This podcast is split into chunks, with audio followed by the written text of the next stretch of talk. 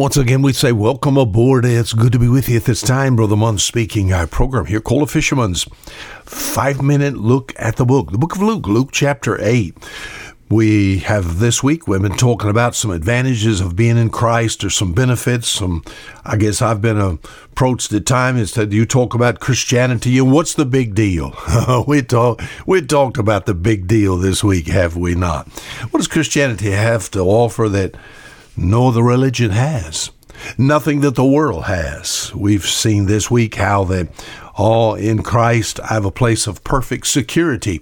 There's nothing in this world that can provide security for me like being, you think about being a child of God. Why? Because, my friend, I'm in good hands. I'm in His hands. We've talked this week how that it's also a good place of love.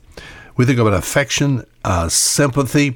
No other religion offers this because God's a God of love. I am in His, I'm in His heart. I mean, his heart. Then we'll go Psalm. David talks about us being in his eye, the eye of the Lord. The eyes of the Lord are upon them that fear him. Thou wilt guide me with mine eye, keep me as the apple of mine eye.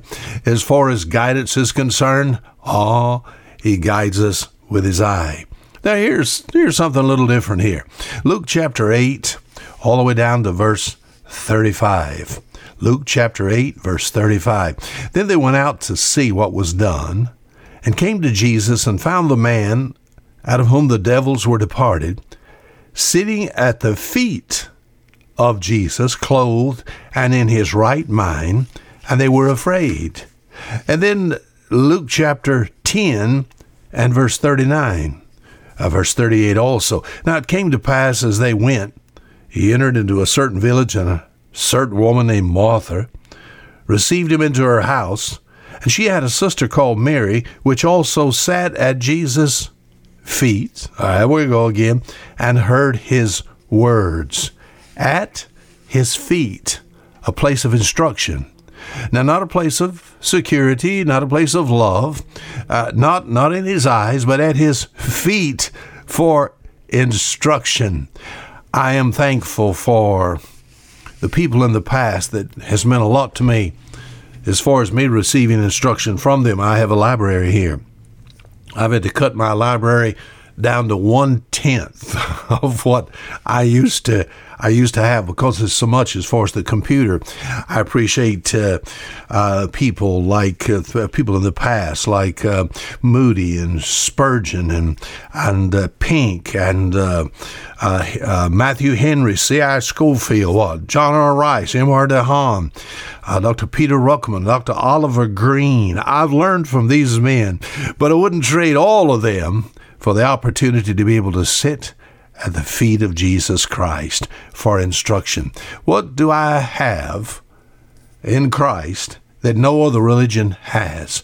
I have the God of this universe to be my teacher, my instructor.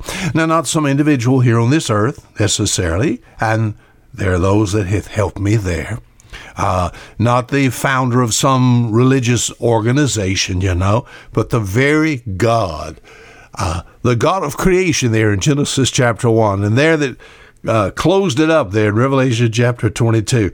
I have this God to be my instructor. My my grandchildren, as well as my children, my grandchildren will come over the house and they'll do something like this. My children first started with this, and they'll sit down around me and they said, "Popo, uh, tell us a story." And I love telling stories, and I I have all kind of fish stories that I tell them. There's some things that we can sort of uh, make up to produce some character, Christian character in their lives. All right, Popo, tell me a story, but all to be able to sit at the feet of Jesus. How do I do this, my friend? I open my Bible and I have my Heavenly Father. I open my Bible and I let Him tell me a story.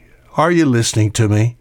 As far as the Savior is concerned, the benefits, uh, advantages of being in Christ, I have an opportunity to be instructed by the King of Kings, to be able to, yes, I'm in His hands, in His heart, my friend, and in His eye, but I'm also at his feet. And I trust I can say that often. Now, till tomorrow, Fisher Munn saying goodbye.